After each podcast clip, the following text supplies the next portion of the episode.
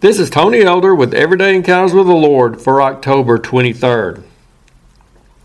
You may recall a mass shooting which took place a few years ago. While these terrible incidents are becoming all too frequent, this particular one especially stood out because of the unusual event where it occurred. It happened at a gathering called ZombieCon, a convention for fans of those gory undead creatures from horror shows.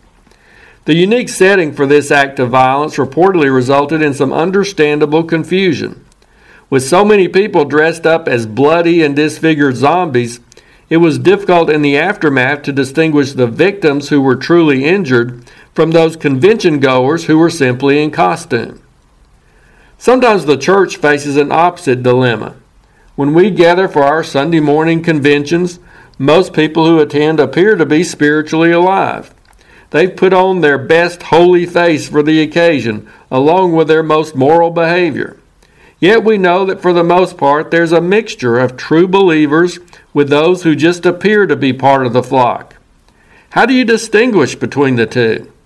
Well, thankfully, we don't have to do so. The final call on who is truly spiritually alive and who is dead isn't ours to make. God is the one who will make that ultimate judgment. We can observe the outward evidences of spiritual life in others, but only God can see the heart. However, we do need to examine our own hearts and lives. Let's not deceive ourselves into thinking we're spiritually alive simply because we hang around with those who are or because we put on a costume of holiness. So, how do we know if we're spiritually alive or dead? First of all, if you're looking for or depending on such life from any other source than Jesus Christ, you're missing out. The Bible clearly says in 1 John 5 11 and 12, and this is the testimony that God has given us eternal life, and this life is in His Son. He who has the Son has life. He who does not have the Son of God does not have life.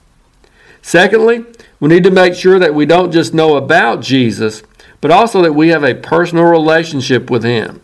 Have we repented of our sins and put our faith in Jesus as the Savior who came, died, and was resurrected in order to give us eternal life?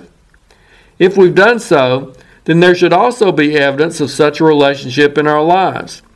We may not have become instantaneous saints, at least not in the way our world usually uses that word, but we should have experienced some kind of positive change in our lives.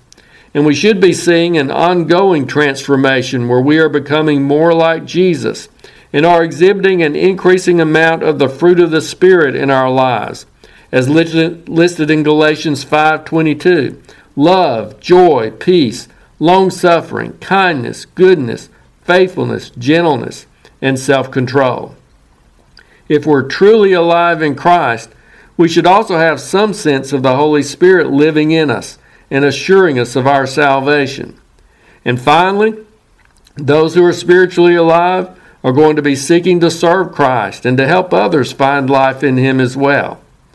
Let's make sure that we're not just putting on the appearance of spiritual life while lacking the reality of it. While other people might not be able to tell the difference, God can, and He's the only one who really matters. If you're interested, Everyday Encounters with the Lord is available in both book and ebook formats. And now I pray that you'll encounter the Lord today in your own everyday experiences.